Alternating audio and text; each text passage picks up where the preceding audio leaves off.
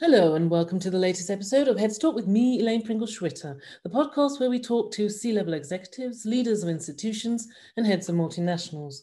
What are the current topics? They talk, we listen. Can you imagine getting into a business or a market where you actually spend 100 billion plus on a piece of paper? Are you kidding me? It was like a frying pan to the head. I got nothing against CFOs. It was not just the job of a lifetime, it was the job of a thousand lifetimes.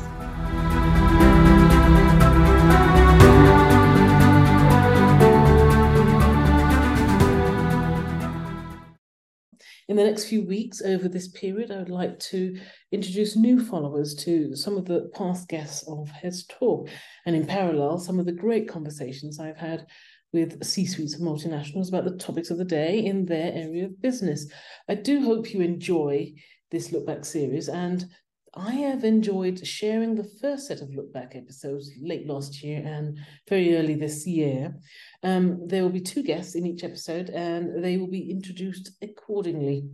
This episode and the guest on this episode needs very little introduction, which I did say at the time. Um, this is uh, an episode recording with Cherie Blair, CBE, or otherwise known as Cherie Booth, KC. Um, among many things, she's the former First Lady, um, the Prime Minister Tony Blair. She is a formidable um, human rights lawyer, and you know she runs a charity, Cherie Blair Foundation for Women. We talked quite a bit about that in this episode, but we also talked about the political climate at the time. No, this episode was recorded during, I think it was the second lockdown, during the second lockdown, and she talked about how she was managing and coping with that lockdown and and the implications of such a lockdown on various people, especially um, women in um, poorer backgrounds. Have a listen. Has something been permanently changed or damaged? This question is a three part question, and I would like your insights into this. Um, what do you think are the ramifications of lockdown on A, a social level? You know, will we enter a new era of socializing? Will we be different social animals on the other side of this? And B, an economic level fall in GDP, lost jobs, struggling businesses, revenue streams lost overnight, the particular impact on the cultural and tourism sector of any country, and see the political and legal level, for instance, the curbing of civil rights of individuals to protest. This could be misused by governments. So there's a lot there. What are your thoughts on this, Cherie? Well, I mean, you're, right mentioning Switzerland, because it was the other thing I would normally be doing and did do last year was go to Davos. Yes, of course. Where last year we launched our 100,000 Women campaign, which I'll talk about later. Yes. Um, so, um, but on a social level, uh, yes, we're all able. I, I, mean, it's, it's a strange thing. I've been able to continue working, mm-hmm. uh, keeping in touch with our, my family members that I can't see mm-hmm. using technology. Yes. Um, and it it's in one many ways, um, things can go on as normal, and yet it's not quite the same, is it, yeah. as meeting face to face. Um, but you know, I think the, the, the the bigger impact, of course, is not on fortunate people like you and I, mm-hmm. uh, who have access to good internet, um, who are able to carry on working. Um, there's a there's a wider social impact, I think, which has a particular bad effect on women. Mm-hmm. One is, firstly, that um, we've seen, and I'm sure you have in Switzerland too, mm-hmm. that women are bearing the burden of the caring roles during um, yes. Yes. the pandemic. Indeed. Um, and this has resulted in many women actually finding that the stress of working and you know homeschooling, uh, mm-hmm. making sure elderly parents are all right, you know, has led to some women actually leaving the workforce. Mm-hmm. Yes, it's also led led to a to a cut in uh, part time jobs, which also impacts on women. And and uh, so I think that you know that's a that's a big impact on women. I think the the other impact, social impact, is I slightly worry about young people today. And we, I'm funny enough, we were just talking uh, today about how after a bit on the internet, you know, I, I kind of get sort of brain dead. yes. but when you look at young, young, young, younger people today, seem to be perfectly happy to spend hours and hours and hours. And you, uh, I know, we should be grateful that we've got the internet, but I think we also have to be careful that we're not creating a generation of young people who live in a in a parallel universe and mm. actually don't meet people face to face. So I think there's great there are great social benefits. Of course, there are um, in the fact that you can still communicate with people even if you're not in the same room with them. Mm-hmm. But it's uh, there are also dangers, I think, in the kind of relationships that can develop yes over the internet so we do have to be careful on an economic level of course i've touched a little bit on on that already when i've talked about the disproportionate impact on women in mm-hmm. the sense of um, the caring responsibilities that they they have um, found. I mean, I know myself. It's um, I would say my husband has helped a bit with housework, and I know uh, he's been teased a bit about that as well. And mm-hmm. when I said that uh, he feels his greatest achievement has been making an omelette, uh, but um, you know, uh, the the reality is the more mundane things, the day to day things, uh, they still fall on on the females in the house. It does indeed. Uh, does to do. Um, and I think in relation to the economy more generally, this is a dangerous position we're in because you know already in the world um, last year the World Economic Forum, just before I went last year to Davos, you know, they always have this global gender gap report. Mm-hmm. And one of the things they me- measure in that is women's economic engagement. Mm-hmm. And uh, last year, that's before the pandemic, they sounded a warning that actually this was deteriorating so that the parity between men and women in economic engagement um, had actually worsened between 2019 and 2020. So they were saying it would take 257 years as opposed to 212 the year before for men and women to reach equal opportunity in that basis. Mm-hmm. And I'm sure um, that uh, the next report will show the impact of COVID would have made those figures oh dear. Yes, of course. worse again. So on uh, an economic level, I do think women have had a quite a disproportionate burden in relation to that, mm. simply because of the part-time workers lo- losing jobs. Many of the jobs that women do have been, you know, yes. You have to think about retail, for example. You know, it's, it's been devastated. Hospitality has been devastated uh, by COVID and um, you know it's going to take a long time for our economy to to recover.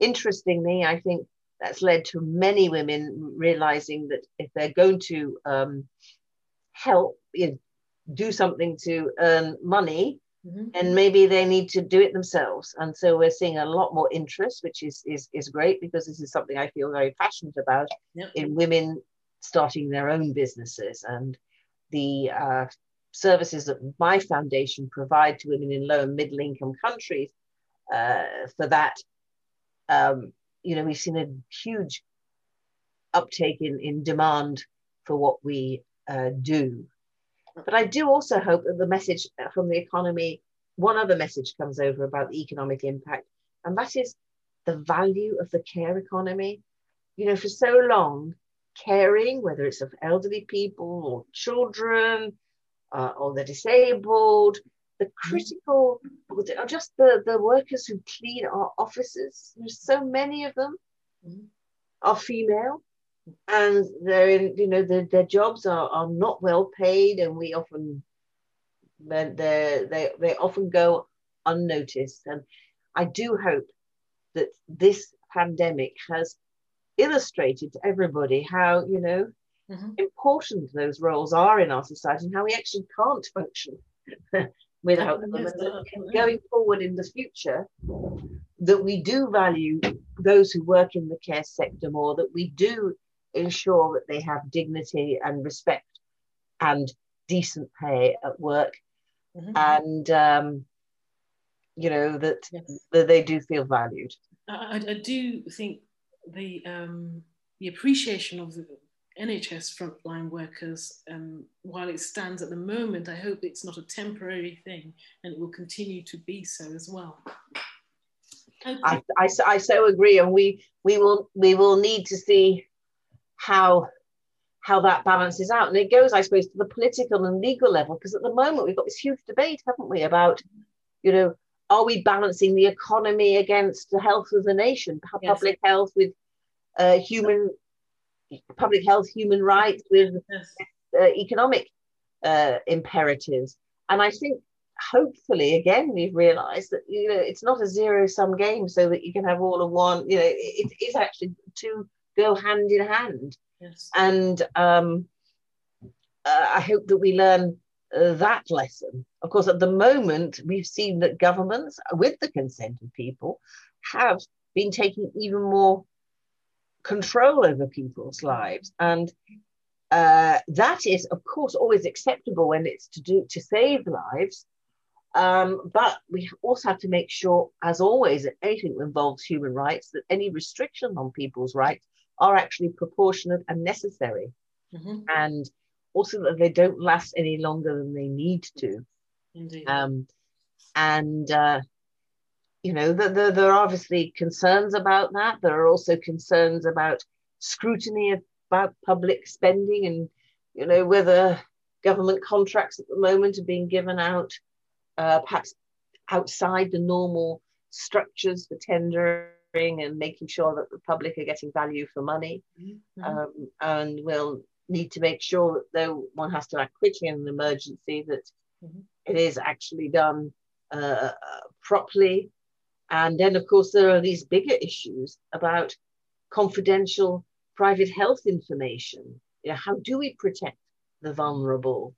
I mean, are, are we seeing a move uh, towards a better minimum wage or a better safety net for those out of work? In the UK at the moment, we have a huge, uh, well, we've had a huge outcry really about children from poor families who get free school meals Yes, yes. Um, whether it's about around that, wasn't there? Yes, absolutely. A big campaign to make sure that they continue to get it during the school mm. holidays. Now, this episode I thoroughly, thoroughly enjoyed. It's it's another early recording um, in the life of Heads Talk. This is with Vikas Kumar. Um, when this episode was, was recorded, he was the he, he was the global head of technology um, platforms uh, sales and channels at, at um, Cognizant.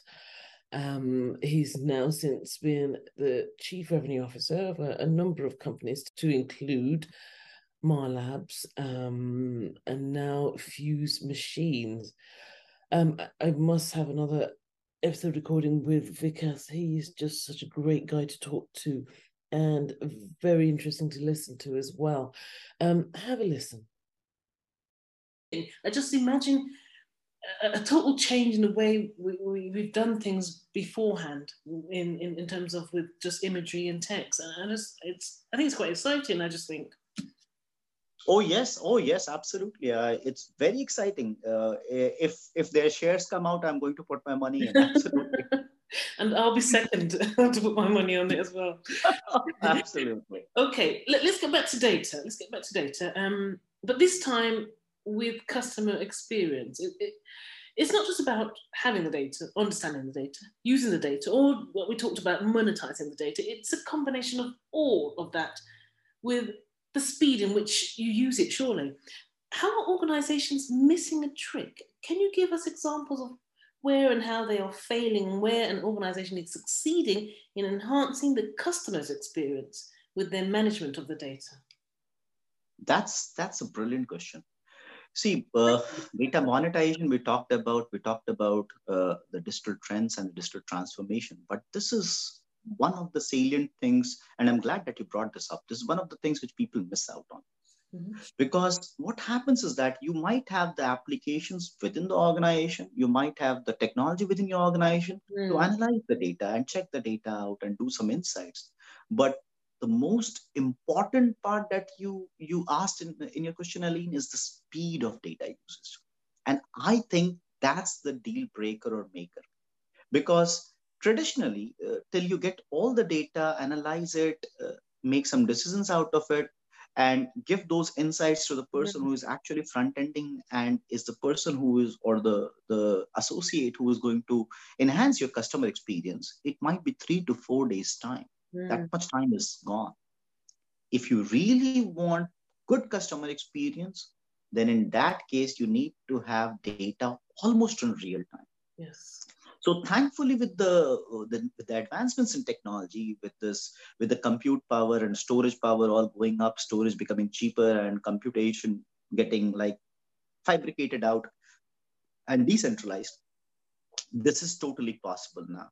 You can have hyper personalization, which is very important. Everyone wants to to be talked about right so if you if i start talking about you or you start talking about me and we talk about good things things we like and then things which we might suggest you might like it's a good way of selling and that's hyper personalization you need to make sure your offer is curtailed and customized in the way that your customer likes it and you need to know their taste choice demographics past buying behaviors their financial condition, what they might want to buy, what they might not want to buy. Mm-hmm. And this is all data.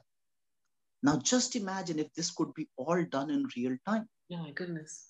If a customer comes into your store and you're trying to sell a mobile phone to them or a cell phone to them, or if you're trying to sell them a car, just imagine if you had all the data about the mm-hmm. customer and knew what the customer's choice was whether the customer wanted a family suv or the customer wanted something which was small and did not have enough money mm-hmm. or whether the customer was buying something for his or her daughter or son who was going to college for the first time or mm-hmm. whether the customer is trying to buy something which is high-end ferraris and mclarens mm-hmm. we don't know right and that is the piece which helps because you don't want to go and trying to sell a Ferrari to a customer who is not financially adequately uh, having enough money to buy that Ferrari, right? So your pitch is wrong. You're you are wasting your breath of marketing and campaigning on a customer which is not your target audience. Mm-hmm.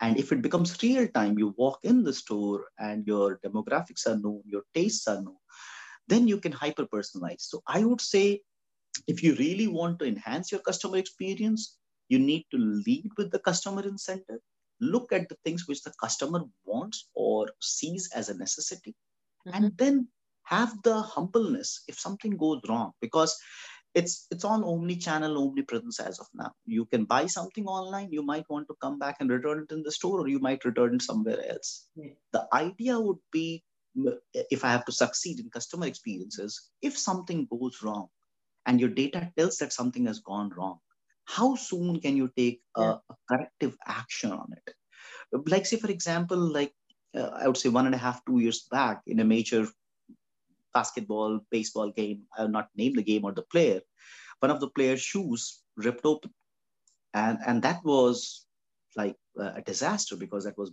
bad brand image for the company which was a huge shoe manufacturer one of the top 3 mm-hmm. and it was not good for a player of that stature right Mm-hmm. But then they immediately corrected it.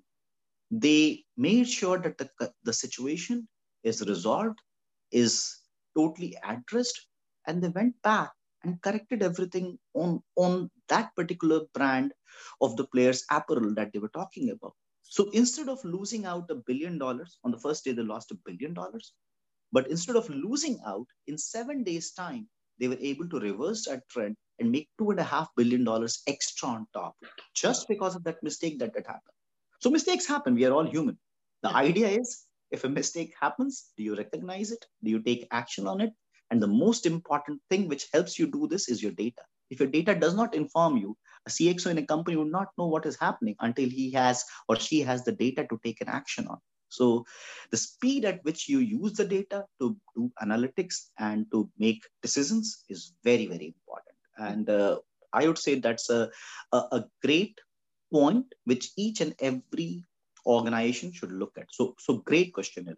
Yes. So I suppose it's like the customer have a short memory on faults depending on how you rectify it, but they will have a long memory on how you rectify it, pretty much. So yes, yes, everyone remembers how you treated them. Yes, yes, yes indeed. Yes. Okay, um, yes, let's move on to the next question, but answer that briefly because the question after that I want you to spend a bit of time on. So um, the next question is about virtual meeting providers such as Zoom, Microsoft Teams, etc. Um, how are these providers of virtual working and communication services expanding and enhancing their service offering to meet the needs of corporations, such that, for example, these corporations feel there is minuscule difference between the virtual and the old physical gatherings? What improvements have been made in the last year, do you think? And what do you see happening in this space in, say, three to five years? Oh yes, that's that's one thing, Elaine, that that has been a, a life savior for all of us, I would say. Yes, right? indeed. If this advancement did not happen, we would have all been crippled, right? uh, but but I would say uh, in the last year or so, huge advancements, huge mm, advancements. Mm. Uh, we work with almost all of the top plat- platforms and providers, right? Zoom, Teams, uh, WebEx, and yeah. many others, right? Uh, Google, uh, and many others. Now, the point is, each and every one of them are trying to ensure that they have as much uh, normalcy or uh, the minimum gap which is possible between a virtual and a physical gathering. But all of us know that's not entirely possible the the the aura of when you're sitting in a boardroom and your CEO walking in is different. That can't be captured by Zoom or Slack or by by Teams or by WebEx, right? Or any of the providers, right? Or any virtual meeting providers. It cannot be captured. Uh, the way in which someone talks, the expressions, when you are sitting in a boardroom and or in a meeting room and talking to 20 people, their body language. However, the virtual providers or the meeting providers have enhanced it. So now you can have more than 20, 25, 30, sometimes 50 or 100 participants, and you can see a video feed of each one of them. Mm-hmm. And, and the way in which, if you really set it up well, the person who is speaking comes on and you know what is the facial expression. What you lack at that point of time is what is the reaction of other people yeah. on the points that the person is making, right? So you can go back to the overall view where you see everything. So it does not give you the exact, uh, I would say, observation points that a physical meeting would give, but there have been advancements. And I would say at least it provides 80 to 90% of the necessity uh, that we need to keep working and uh, keep mm-hmm. surviving during these pandemic times when we can't meet in person it doesn't uh, when when we go back also say for example post covid i would see we'll still see a lot of users because if there are people who had to travel just for the sake of traveling and being in person yes. they might not have to do so because they can still use these virtual forums. Now i would suggest still that if there is a person whom you have never met and it is the first time you're meeting then a physical uh, interaction creates the bond right it creates yeah. that mm, that familiarity that that trust that uh, rapport mm-hmm. however if you have met a person already right uh, i don't see any need to actually go physically in a meeting because you know the person you know him or her and they know you and the trust has already been formed mm-hmm. so most of the meetings can be done over a, a, a virtual forum a, a, virtual meeting provider mm-hmm. and, and that saves a lot of time money brings in efficiencies it will become totally integrated. So there is a lot of advancements which is happening in in again uh, the the contact lenses technology. That is one of the areas that I was uh, seeing one of our clients do. Uh, so mm-hmm. in contact lens technology, you you will have the power to blink and change setups.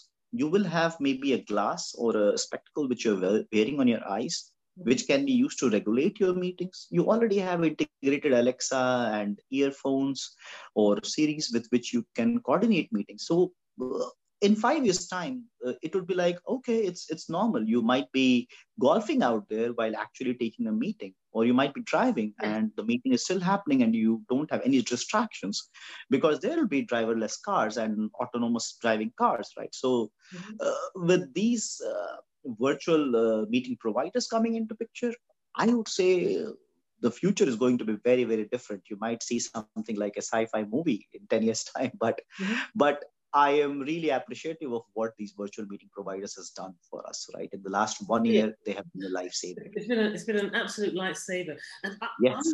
And um, maybe because I don't know, I've got a, a, wild imagination, but I almost sort of imagine that if you have a meeting, for instance, you have a meeting with 12 people and you can't physically be present, there'll almost be a, a virtual avatar created, you know, like with the Oculus that you can have, you'll have a virtual meeting room and you'll be there as, and, and if someone is talking, you don't have to necessarily concentrate on them, you can look around or your avatar can look around and you can somehow see the expressions. I don't know. Uh, oh, yes. Oh, yes. yes I'm, I'm you're right. I did not touch upon yeah, I did not touch upon that. You are right. With the advancements in AR, VR technology, you can yes. wear glasses and then you can be virtually there. Your yes. avatar can be created and people can see you in person uh, live, yes. right? Actually, and that's a big one, right? Because just imagine the events which used to happen for large corporations, mm. right? Say, for example, AWS reInvent or Google yeah. Next or Microsoft Ignite, Inspire, SAP Sapphire, all those large events, right? People are not able to go and see people in person. Yeah. But if the avatar is there and you can play it in your living room in 10 years' time, and it all becomes like what we used to see in Star Trek or, or Matrix, right? That, that, that's, that's the future and that will happen. So we imagine, as you mentioned, you'll be sitting, um, Vic, in your driverless car and you'll be having a meeting with someone that's in London and you'll be sitting in the room talking with them, you know, in your yeah. avatar, in your avatar VR space. And I just think that's what's going to happen. I really do believe that's what's going to happen in that sense. Yes, they will be sitting next, right next. Their, their hologram yes. will be sitting next to me in my passenger seat, yes. and I'll be sitting in next to them in their passenger exactly. seat in London. Exactly. That is that is awesome. That's such a fantastic I idea. I think if anybody comes up with that, you and I will be buying shares in that, won't we again? I've already invested heavily in that area. I will invest more. right. Okay. Let's end. Let's end this question, and but it's a, it's a very serious question. Let's end on it. And I want to talk about AI and the let's face it, the obsolescence of the, the human role with the advent of AI. It was a classic example that you you actually gave, Vic, um, with a doctor viewing data on a specific issue with a patient. He or she will have probably seen um, a couple thousand examples of this in their lifetime and use their knowledge to provide a diagnosis. Good, right? But AI, on the other hand, will have a couple million examples of this at its disposal in order to provide a diagnosis. Let's be frank here. How does a human compete with that? It's impossible. How are you ensuring that human intervention remains relevant and important? Who will benefit the most from this? What say you, Vic? Oh, this is this is a subject which I'm so much in passion with. This is this is the future, right? Now that concludes this episode of the Look Back series. I hope you enjoyed these snippets and do check out the full original episodes in the show notes.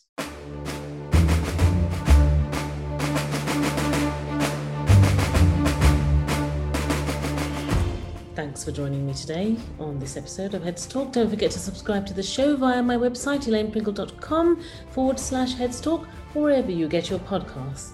Finally, I'd like to thank our sponsors, guests, and you for helping to make the show possible. Please join me next time where I'll be featuring more executives, C suite leaders, and heads of multinationals.